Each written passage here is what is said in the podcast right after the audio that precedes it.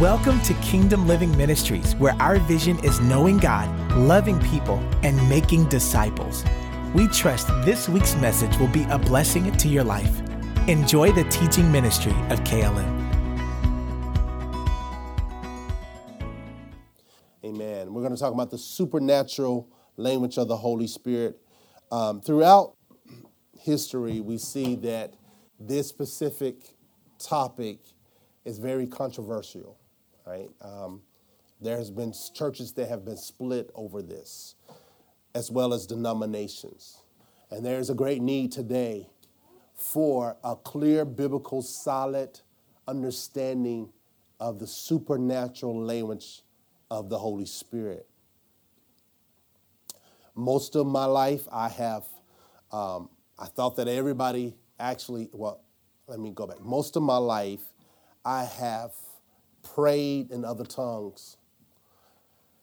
And I believe that it has been assigned to me, as well as to our church, to help others see the truth of this. This is not the only truth, but it is a major truth that God has put great emphasis on in the scriptures. God, you know, some people may say, you know, why do you people who believe in the fullness of the gospel put great emphasis on the baptism with the Holy Spirit? Well, because God places a great emphasis on it. He did he dedicated a whole chapter to the baptism in the Holy Spirit. And so I, I want us to take some time and, and look through scriptures what the Bible actually says about it. Um, praying in the Spirit is not limited, but it, it, it means praying in other tongues and praying in sync with the Holy Spirit in your native tongue. Praying in the Spirit is praying by the unction of the Holy Spirit, praying in line with the leader, leading and promptings of the Spirit of God. It is praying prophetically, as some will say. The Spirit of God um, is leading us to pray in the Spirit. And I, I want to just look at first, I'm going to tackle four common objectives, objections to speaking in other tongues. And I, I did borrow this from Kenneth E. Hagin, but I believe that it's, it's worth us looking at. Um, the first one is that Jesus didn't speak in, in tongues, so why should I? That's, that's, that's one of the objectives. Um, but we, we must look at that, that it is right that Jesus did not speak in tongues. Right? We, we have no record of Jesus speaking in tongues. And one of the reasons why is because Jesus operated in the spirit of the old covenant. And there are nine gifts of the spirits, nine gifts of the spirit. Can anybody name the nine gifts? No, just kidding. the nine gifts of the spirit listed in 1 Corinthians chapter 12. You should take some time to know and, and, and meditate on the nine gifts of the spirit. These gifts of the spirit, these gifts of the spirit should be operating in your life on a daily basis not just in a church service. We need these gifts. Once Jesus comes, we do not need these gifts. so these gifts are for now. And unfortunately, most of the church at large do not operate in these gifts. We need all nine gifts of the Spirit. We need it. The gift of what? The gifts of healing, the working of miracles, diverse kinds of tongues, the interpretation of tongues, prophecy, discerning of spirits. Notice it's not discerning of devils, discerning of spirits, um, the word of knowledge, the word of wisdom. Anybody know the last one? And the gift of faith. So we need all nine of these gifts. And the Spirit of God gives it to us as He sees fit as we go throughout our life throughout our day. We need these gifts. You need to covet these gifts. You need to pray until these gifts show up in your life. Do not settle for the average Christian life where you're going around living like the world and no power. God did not give us the Holy Ghost for us to not have power, for us not to walk in power, for us not to have victory in our lives. God will give you these, these nine gifts. These are, these are mighty weapons against the enemy. The Lord will give these gifts to you if you pray and covet these gifts and, and go after them. Now, we're not to get these, seek these gifts out of a um, desire to promote ourselves, but we're 1 Corinthians 13 tells us how to pursue these gifts, the basis of love. So we pursue these gifts. A lot of times in marriage, you know, in weddings, they love to quote 1 Corinthians 13, and, and, and there's nothing wrong with it. You should have scripture filled with in, in your wedding ceremony. But these 1 Corinthians 13 is really a way to show us how to pursue these gifts uh, out of a heart of love. We need to have a love for God and a love for humanity for these gifts. I am a dreamer. I dream. God gives me dreams. He, since I was a little boy, I've been having dreams about different things, relatives and, and loved ones, and I've had dreams about some of you all. Um, um, give you an example. I was um, in Florida for a couple weeks, and, and, and the Lord gave me a dream, and I saw Tamika um, doing vision boarding. and I called Kevin up, and said, to your wife? And, and, the list goes on, and, and we had it at the beginning of the year. And I'm telling you, God will give you dreams. He'll give you dreams concerning stuff on your jobs. And there's a scripture in Acts 2. Let's go over there real quick. Acts chapter 2. so you're right. The, the people who say that Jesus didn't speak in tongues, um, they're 100% right. And we see that this particular gift was not in the Old Testament. There's, a, there's two gifts that are not in operation from the nine gifts of the Spirit in the Old Testament, and it's tongues and interpretation. Tongues and interpretation are for this time period. From the time of the resurrection of Christ until the return of Christ, we should have abundance of tongues and interpretation. Unfortunately, we have very little. And even in most Pentecostal, charismatic, word of faith churches, they don't even flow in it anymore. Unfortunately. But KLM, we're, we're, we're heading for somewhere. I want you to open yourselves up for the Lord to, to use you in tongues and interpretations as well as other gifts. Amen. Amen. Now don't get flaky on me. It doesn't everything that you pray when we go pray. If you pray, you'll get impressions. But every impression that you get is not the impression that you're supposed to speak it out. You'll get th- different things. Sometimes it's just for you. Sometimes it's for you just to write it down and to pray it out a little bit. Don't be so quick to give everything that comes everything that comes across your mind, you shouldn't speak it you know, even after prayer. And there are some things you should keep between you and God. Secret things. He will show, he will share secret things with you about your life, about your, your calling, about your children, about your family, and even in the world. You shouldn't go around telling everybody what you get in prayer. Keep those things between you and the Lord. And if you're praying with somebody, keep those things between you and the Lord and the, the prayer partner that you have. You're not supposed to pray or share everything that you get in prayer.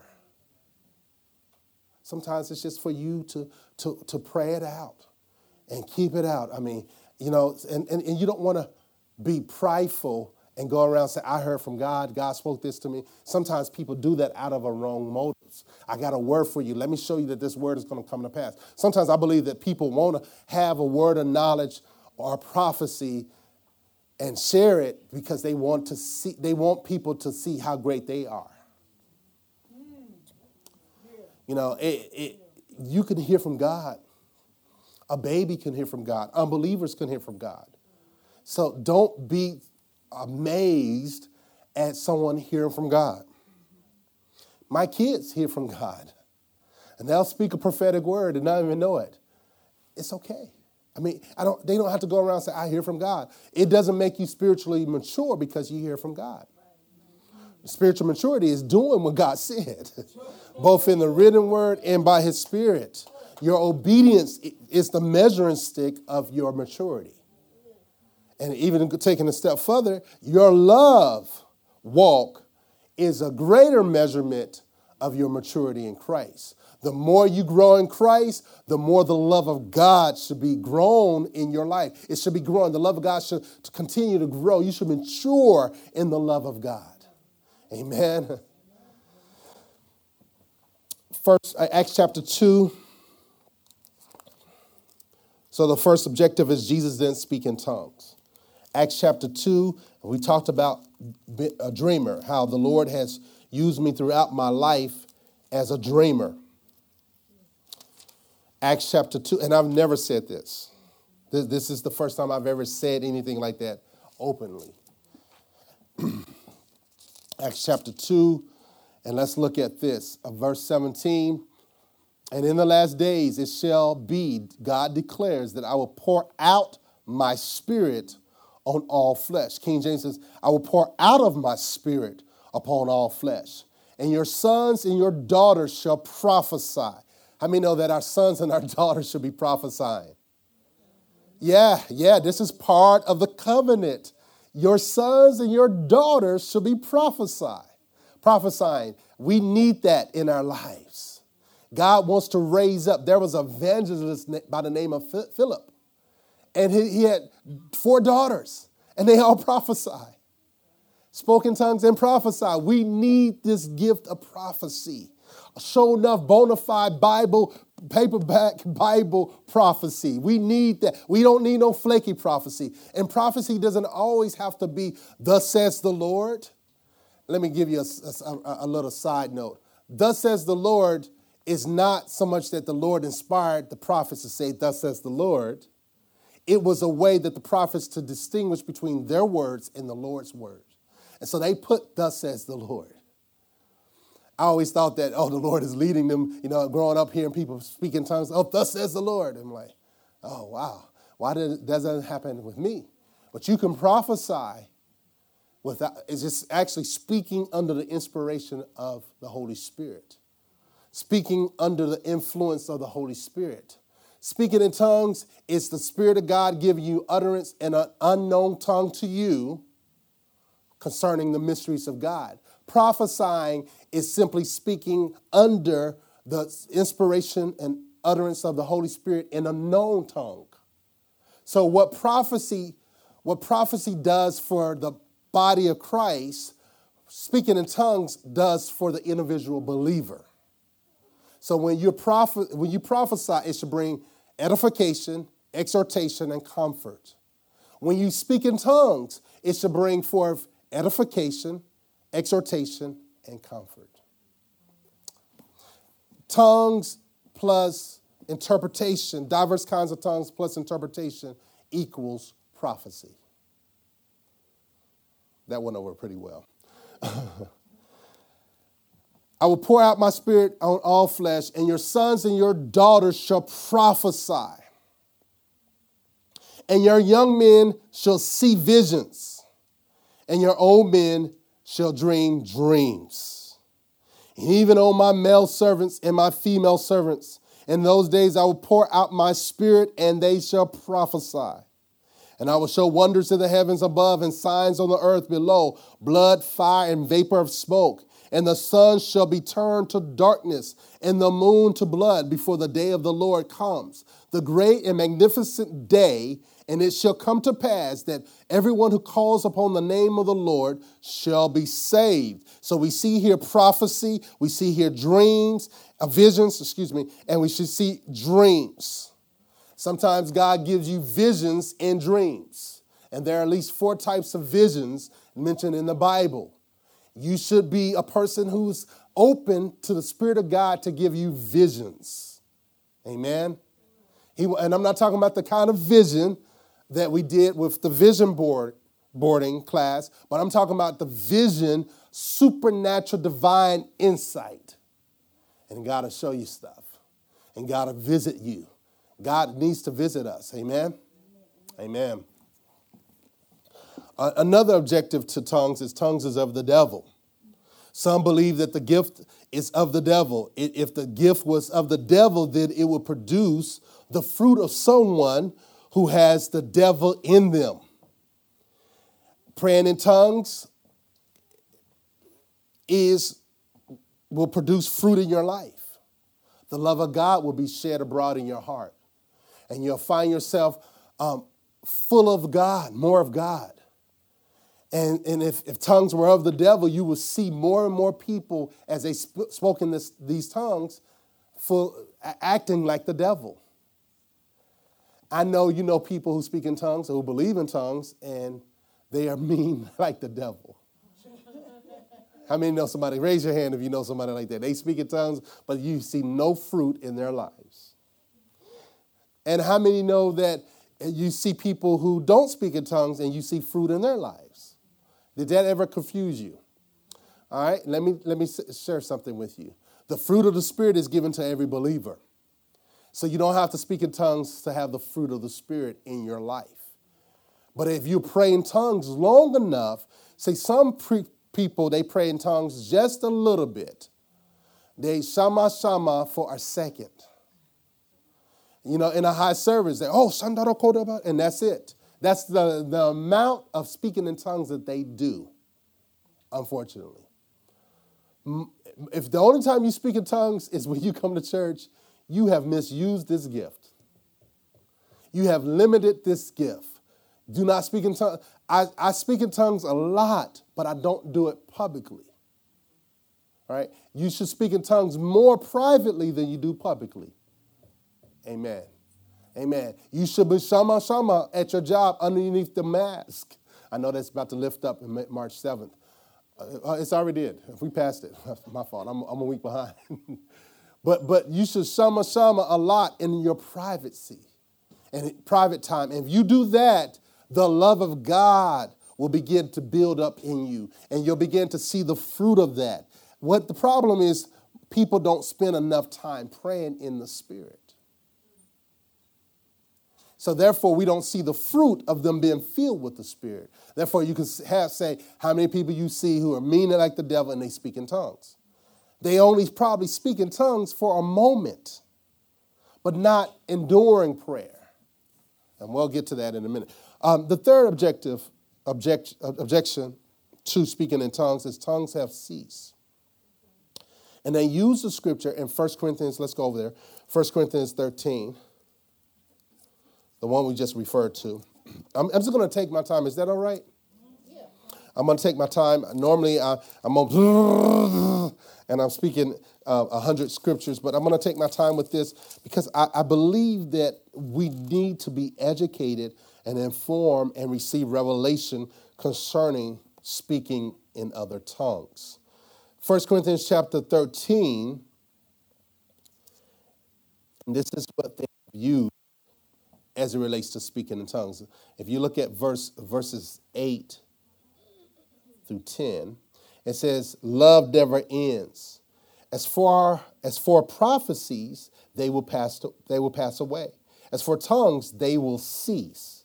As for knowledge, it will pass away.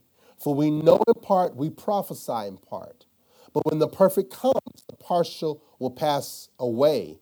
When I was a child, I spoke like a child, I thought like a child, I reasoned like a child. When I became a man, I put I gave up childish ways. For now we see in the mirror dimly, but then face to face. Now I know in part, then I shall know fully, even as I have known, I have been fully known. So now faith, hope, and love and uh, abide these three, but the greatest of these is love. Verse 14, verse chapter 14, verse 1, pursue love and earnestly desire the spiritual gifts, especially that you may prophesy. So people have used part of 1 Corinthians 14, 13, where it says, um, when the perfect comes, the partial will pass away. So they believe that because we have the Word of God from Genesis to Malachi and on Matthew and through Revelation, we have the canonization of scriptures. They believe that tongues was only for the period where the apostles were upon the earth. The, the, the apostles mentioned in the scripture, the apostles who walked with Jesus. But this scripture is dealing with the, the coming of the end of the age, when Jesus actually returns back when Jesus returns, then there will be no need for tongues. There will be no need. Knowledge will pass away and prophecy will pass away. And so we don't need these gifts when the Lord returns. Because that which we were under, we, we, we saw dimly, we saw, we only knew partly uh, of, of the truth or not the fullness. We will know the fullness of who God is. Are you with me? And so when that time comes, that's when tongues will cease. But up to that time, we need to do a lot of praying in tongues for his return. All right, the next one is only the apostles could pray for people to receive the baptism in the Holy Spirit. Some, believer, some believe only the apostles could lay hands on people to receive the baptism in the Holy Spirit. There's nowhere in the Bible that affirms this claim. You know, we see from Acts chapter 9, 10 through 7, there's um, 17, there's 17, at least 17 uh, of, of events where we see more than just apostles ministering. Ananias, who was not an apostle, he was just a disciple, he laid hands on Paul, Saul at the time, and told Saul to receive the Holy Spirit. And so he is not an apostle, but yet God used him. All right, those are the only four that I'm going to, to show you. All right, I, I want to talk about, so there's, throughout scriptures, we see the receiving of Christ. How many of you all have received Christ? Amen. Now, um, I like to say this. John chapter 1, verse 17 says that for as many as, as have received the Son of God, to them he became, he gave them the power to become children of God, sons and daughters of God. So receiving Christ is not just believing that he existed, but to actually take hold of him, actually believe in his birth, his life, his death, his resurrection, his ascension, his um, sitting down, his intercession, and his return. You actually receive him. I don't even like to say the word accept. Uh, have you accepted the Lord? I know that's just my little p, right? Have you accepted the Lord? Um, to accept somebody, it not saying mean that you believe in them, but to receive them. you know, I can accept you into my house, the people come around for solar panels. I can accept them into my house, but that doesn't necessarily mean that I receive them. Come on, talk to me so you can get your little money or whatever you know, and try to convince me that, you know, the whole world is going solar panels and you need these and, and whatnot. And if you do that, I'm not criticizing you. May the Lord bless you in your endeavors with the spirit of truth on you. and so we need to receive Christ. Something about receiving Christ. You, when we take communion, we receive Christ. We acknowledge his death and his resurrection. We believe that he died in our place.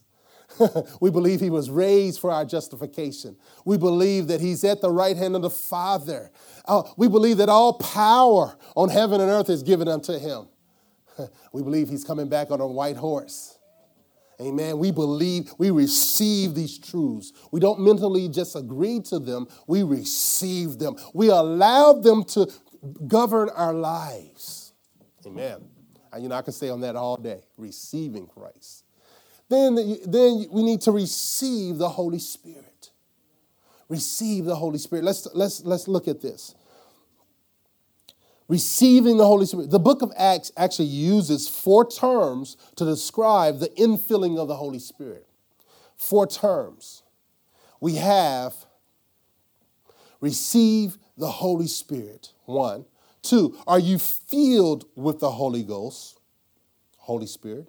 Three, are you baptized with the Holy Spirit?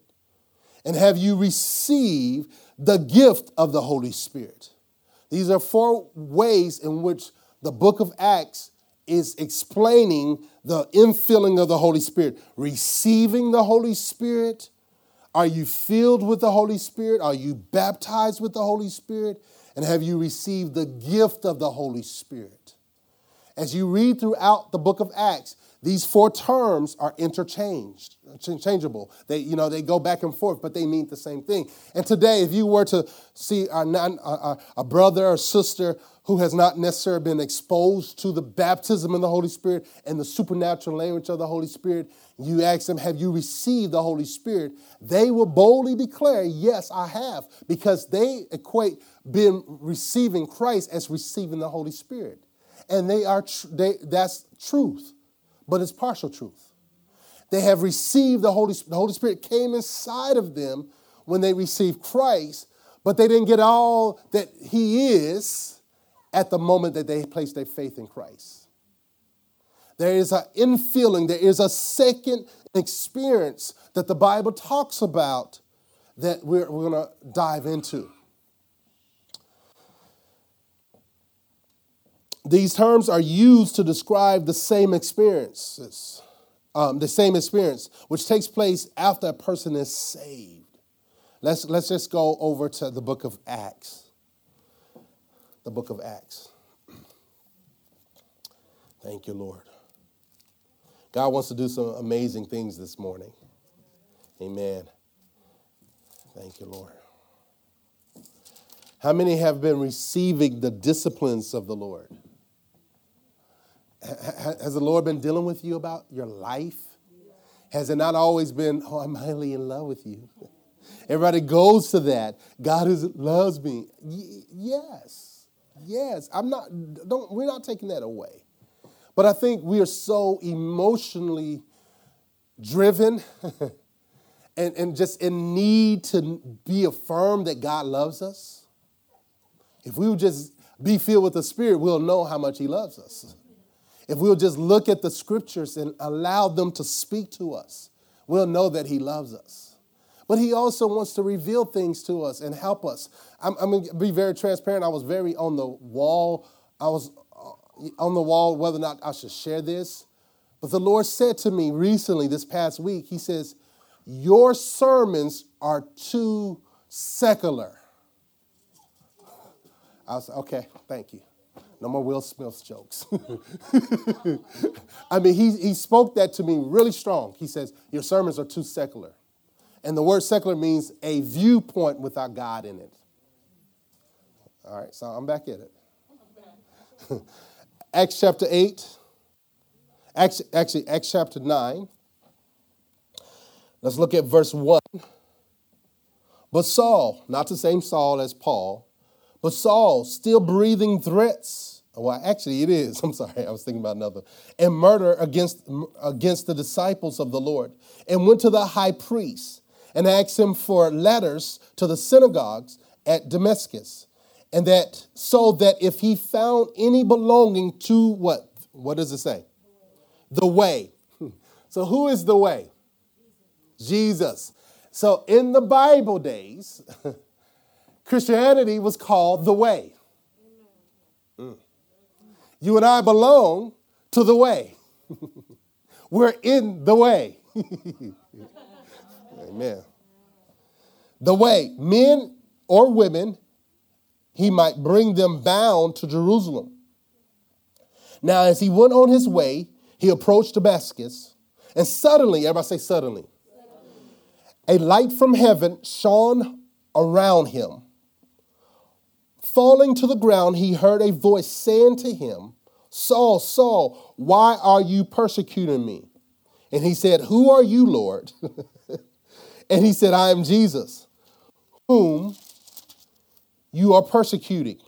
But rise and enter in the city, and you will be told what you are to do. Let's stop there. So we see this Saul going around persecuting the church, causing the church to uh, inflicting harm on the church.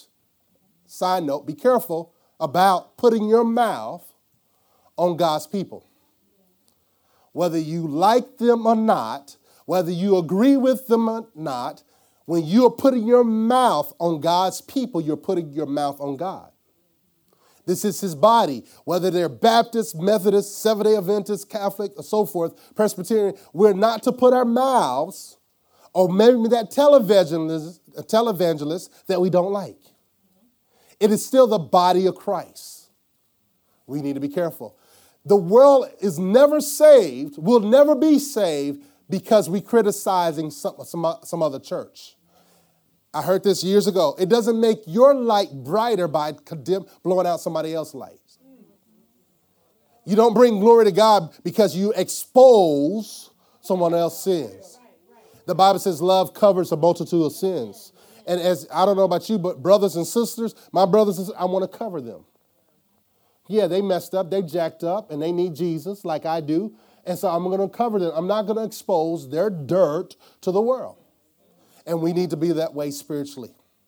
There are things that go on, go on in the church. We are not to expose to the world, put it on social media, put it out there.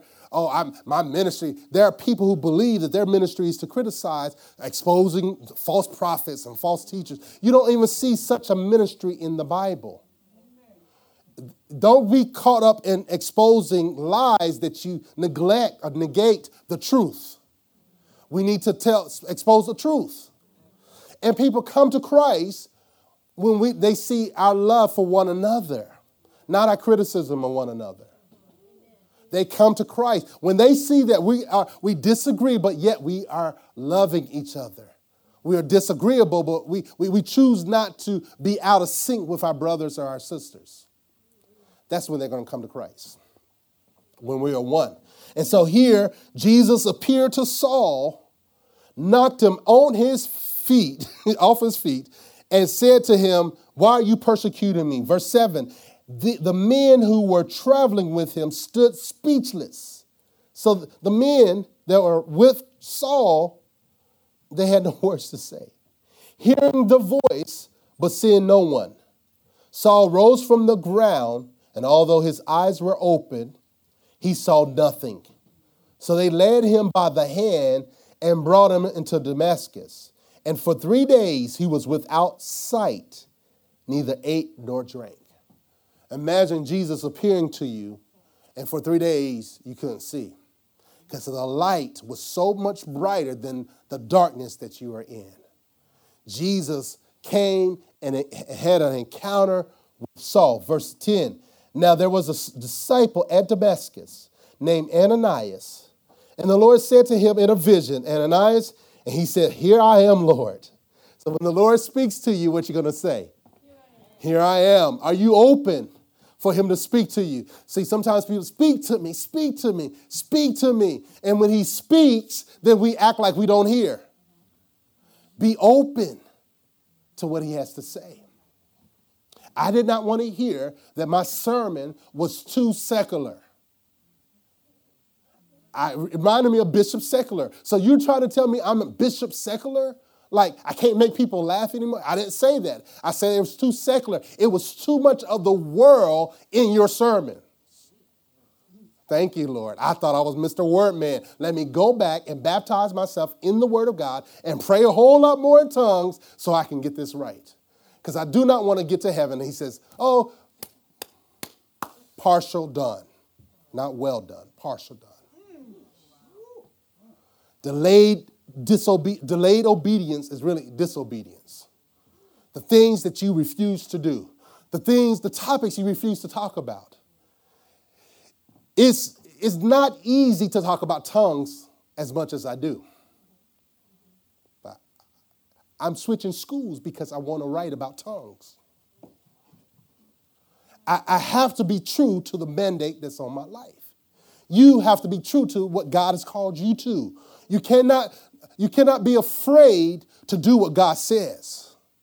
I've been in Methodist churches, I've been in Baptist churches where I preached about the baptism of the Holy Spirit. When the bishop, usually I'll ask the pastor, is it okay for me to talk about tongues?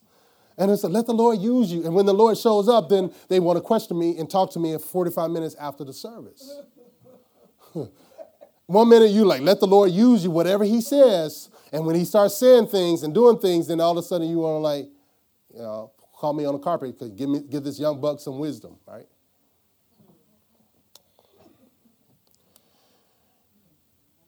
Ananias, he said, verse 10, Here I am, Lord.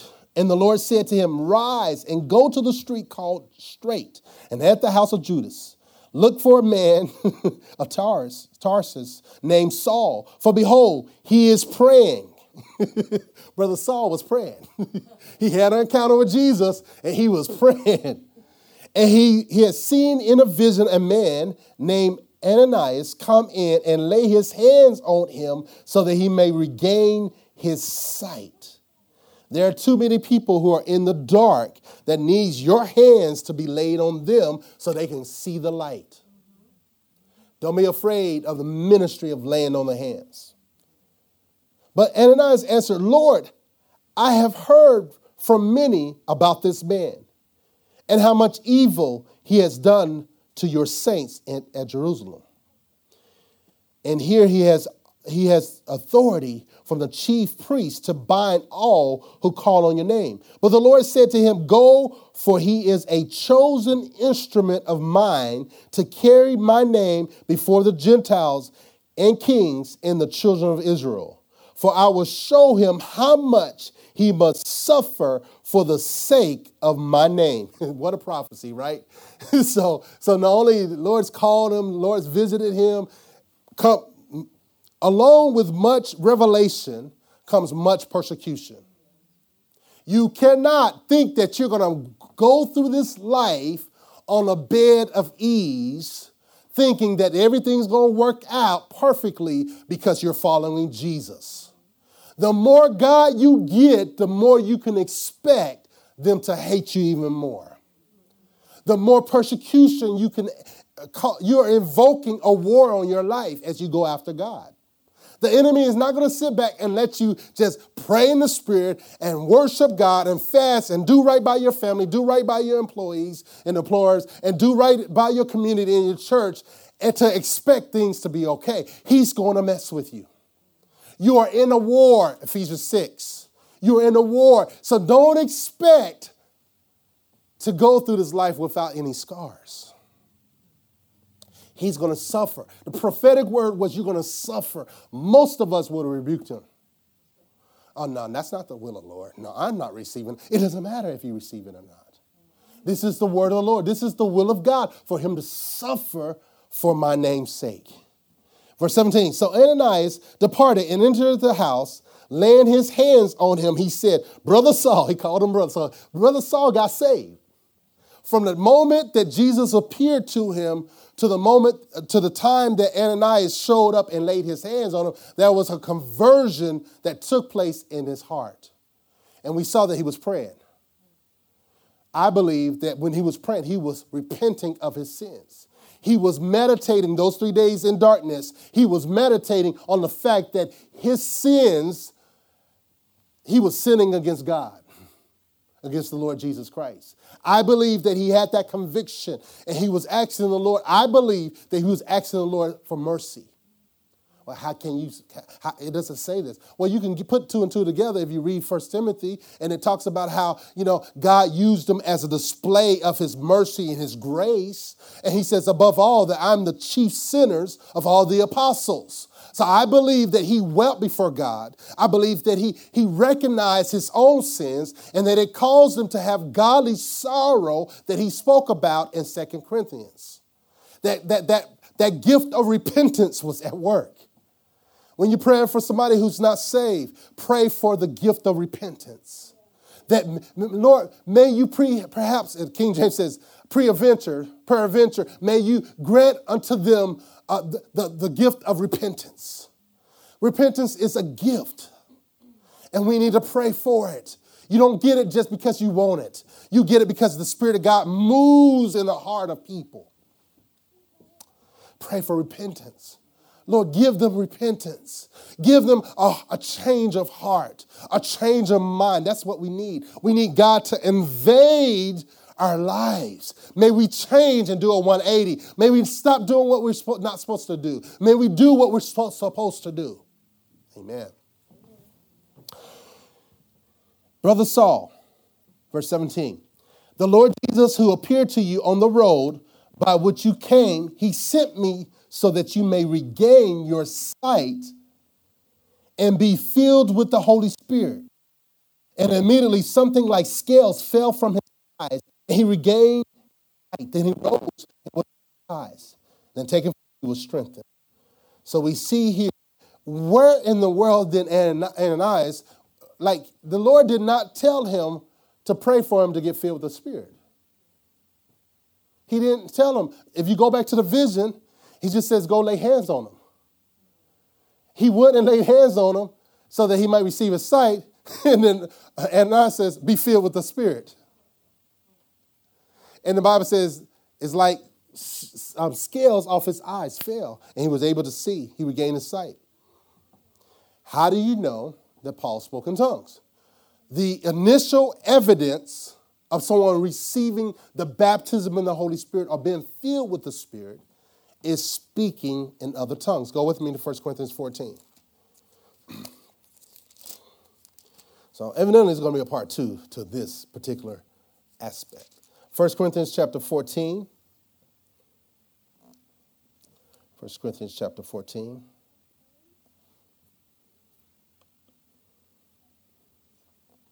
Thank you, Lord.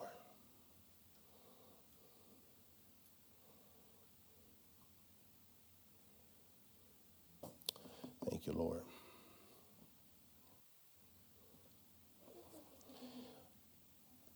Let's jump down to 1 Corinthians chapter 14 and let's look at. I want you to see this. All right. Um, verse 18. 1 Corinthians 14, verse 18. I thank God that I speak in tongues more than you all. Church at Corinth spoke in tongues a lot. And Ananias prayed for him to be filled with the Spirit. So, somewhere between the time Jesus appeared to him to the time Ananias came, he was saved, and Ananias prayed for him, called him brother, and he was filled with the Spirit, and he spoke in tongues. He says, I thank my God that I speak in tongues more than you all. This church spoke in tongues all the time. They, they, and they abused tongues. They misused tongues. Paul had to set them right, set order in the place, right? And then he, he turns around, he says, You know what? I'm not coming against tongues. I'm just telling you to do it properly when you come together. And he says, I thank my God that I speak in tongues more than you all. I believe that the Spirit of God moved on him to write that not only for that particular church, but also for those who are in leadership in the body of Christ, that we should be speaking in tongues more than anybody. Are you with me? I never thought about that, never heard that until just a few moments ago. I believe that the leaders should be praying more than anybody, specifically in other tongues. Amen. Let's go. Um, I'm going to, let's go to Acts chapter 2, and then I'm going to stop there. Acts chapter 2.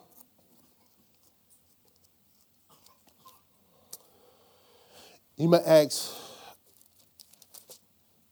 the supernatural language of the Holy Spirit is tongues. Holy Spirit came not only to make you feel good or shake or quake, but to feel, give you his language so that you can pray out the perfect plan of God. All right, Acts 2, verses 1 through 4, it says, When the day of Pentecost arrived, they were all together in one place. And suddenly there came from heaven a sound like a mighty rushing wind. And it filled the entire house where they were sitting. And divided tongues as of fire appeared to them and rested on each one of them. And they were all filled with the what? Holy Spirit, and began to speak in other tongues as the Spirit gave them utterance. There was 120 disciples in this upper room. They were waiting for the promise. We saw from last week, Jesus told them, Don't leave Jerusalem without the Holy Spirit. Too many of us have left without the Holy Spirit. We're not fully equipped to do the will of God. I, have said this before, and I know it's controversial, but I believe especially those who are called to ministry, you shouldn't go into ministry without the Holy Spirit, the fullness of the Spirit. If the disciples the apostles, the mother of Jesus, uh, needed the, the baptism with the Holy Spirit. How much more do we? We need this baptism. 120 people were in, together in the upper room on one accord, and suddenly the Spirit of God came and they were all filled with the Spirit. Did it say some? Some people say, well, only some people, it's only for a select few. No, it's for all. They were all filled with the Spirit. Let me ask you a question. And who did the speaking? Speak, speak, shout it out. They did. Some people will say the Holy Spirit. The Holy Spirit doesn't speak in tongues, He provides the utterance, and we do the speaking. So the moment you make a decision to speak in tongues, that's the moment that the Spirit of God will begin to create the utterance, and you have to speak it out. Amen. Let me show you another scripture, the last one Acts 2, verse 38. Acts chapter 2, verse 38. And it says, And Peter said to them, Repent and be baptized, every one of you, in the name of Jesus Christ, for the forgiveness of your sins. And you will receive what? The gift of what? Of the Holy Spirit. For the promise is for who? For you and for who else? Your children and for who else? For all who are, are far off, everyone whom the Lord our God calls to himself. So this gift is not limited to adults. This gift is not limited to a certain group of people. It is for all. It is the will of God for everyone to be born again and to be filled with the Spirit and to speak in tongues on a daily basis. It is the will of God. You want to do the will of God? Speak in tongues much. Just don't speak in tongues only, but speak in your, your native tongue as well. All right? Close your Bibles. I want to give you this 30 day challenge starting March 17th. March 17th is when? On a Thursday, right? March 17th, Thursday, March 17th, starting March 13th. You can practice from tonight all the way to Thursday. The 30 day challenge is to pray in other tongues an hour a day, all the way to Easter or the Resurrection Sunday, which is April 17th. Who's down with the challenge of praying one hour in other tongues? all right, all right, all right. For those who want to know, well, do I have to pray in tongues a, a whole hour? If you can, do it straight. If you can't, break it up. You can break it up with 15 minutes here, 15 minutes there, 15 minutes there, and 15 minutes before you go to bed. I mean, if you have to break it up, break it up. All right. Um, and but I want you to do something else. This, along with the challenge, I don't want you just to speak in tongues while you're doing something else. I want you to do it with time with what you and God, the Holy Spirit, Jesus, and the Father are together, and you're speaking in tongues. Are you with me? I, please do pray in tongues while you commute. Please do pray in tongues while you do other things. But I'm talking about this hour of power. I want you to do it with nothing else going on if you can. If you have to wait till the kids go to sleep or get up before they get up, do what you got to do and pray in the Spirit so that you can commune with God and have your notebook, have your Bible, and see what He says to you. See what He downloads in you. See what the, what the, you're, you're releasing the power of God into your life. Amen? So, how many people are willing for this challenge? You can break it up four 15 minute sessions. All right? 15 minute sessions. Boom, boom, boom, boom. Nothing but you and God. Don't be, turn the cell phone off. It doesn't matter what your last post was, right? Forget about TikTok, right? You want to tick his talk, all right? Like you and God, right? You and God, just you and God. You want to bless him.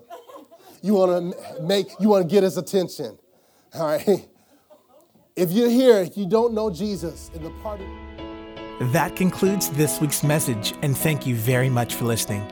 For more information about Kingdom Living Ministries, please call us at 732 324 2200 or visit our website at kingdomlivingnj.org. Also, you can write to us by mail at P.O. Box 519, Rancocas, New Jersey 08073. And lastly, If you would like to partner with this ministry through your prayers or financial support, contact us via email at partners at kingdomlivingnj.org. Our prayer is that this message has encouraged you to live out the kingdom of God daily in your life by your obedience to His word. God bless you.